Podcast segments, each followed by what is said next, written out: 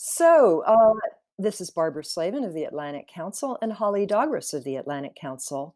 Uh, we're going to talk about the uh, assassination of the Iranian nuclear scientist Mohsen Fakhrizadeh on Friday and what the implications of this rather shocking event are. Uh, Holly, um, it appears that the Israelis did it. They're not claiming responsibility, but everything points to them, don't you think?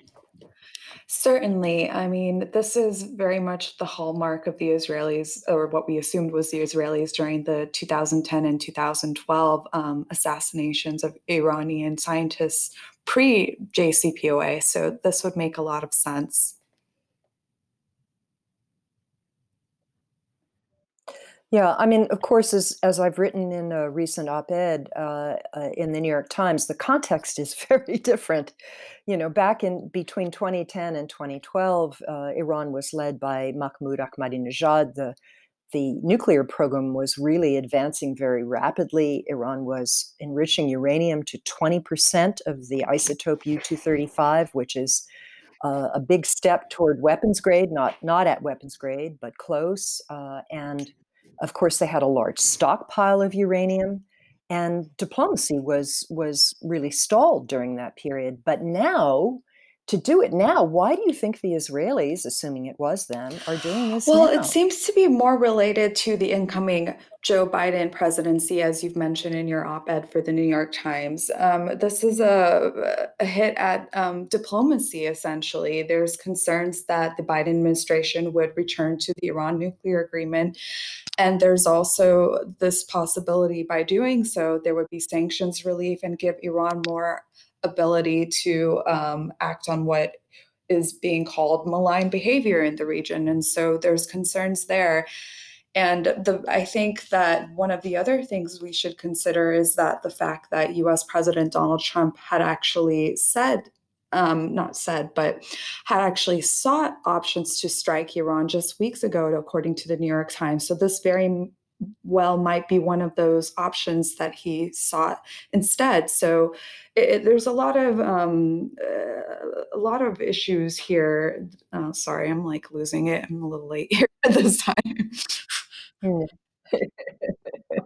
Keep going, it's fine. No, there are a lot of issues and a lot of, uh, uh, concerns, I think, about what more might be done. Um, you know, uh, after all, we have until January 20th when when Biden will take over. My fear, frankly, is that the Israelis are just going to, you know, do as much damage as they possibly can before Biden comes in, and uh, figuring that the Iranians do not dare retaliate because they're desperate for sanctions relief and they want the United States to rejoin the JCPOA. It's it's a really Yes, scary game of what, chicken. Barbara, what do you think the Iranians' game plan is from now to the Biden presidency? We've seen hardliners already talk about revenge or hard, harsh revenge, as they've said when Qasem Soleimani, Quds Force commander, was assassinated in January. So where are they going with this? You know, it's it's interesting because this assassination on top of Soleimani's assassination, on top of shooting down the Ukrainian airliner by mistake, these are big black eyes for the Iranian, uh, for the Islamic Revolutionary Guard Corps. Uh, so, you know, I've been trying to figure really, you know, does this hurt them in a way more than strengthen them? And does it actually support more pragmatic factions who say, look, we've got to get back into, into a relationship with the United States. And a relationship with Joe Biden, frankly, is the only way maybe to put the brakes on Bibi I think that's a very valid point. And so Where do you think the Biden administration might go with this, assuming this doesn't escalate into um, military strikes or an all-out war? Um, do you see them going with diplomacy or a, JCPOA plus plus? I've heard people floating around or returning to the original deal. Well, look, my own view is that they should go back into the original deal and then begin immediately to talk about building on it. Um, but uh, you know, obviously, the U.S. does have some leverage, but Iran has leverage too.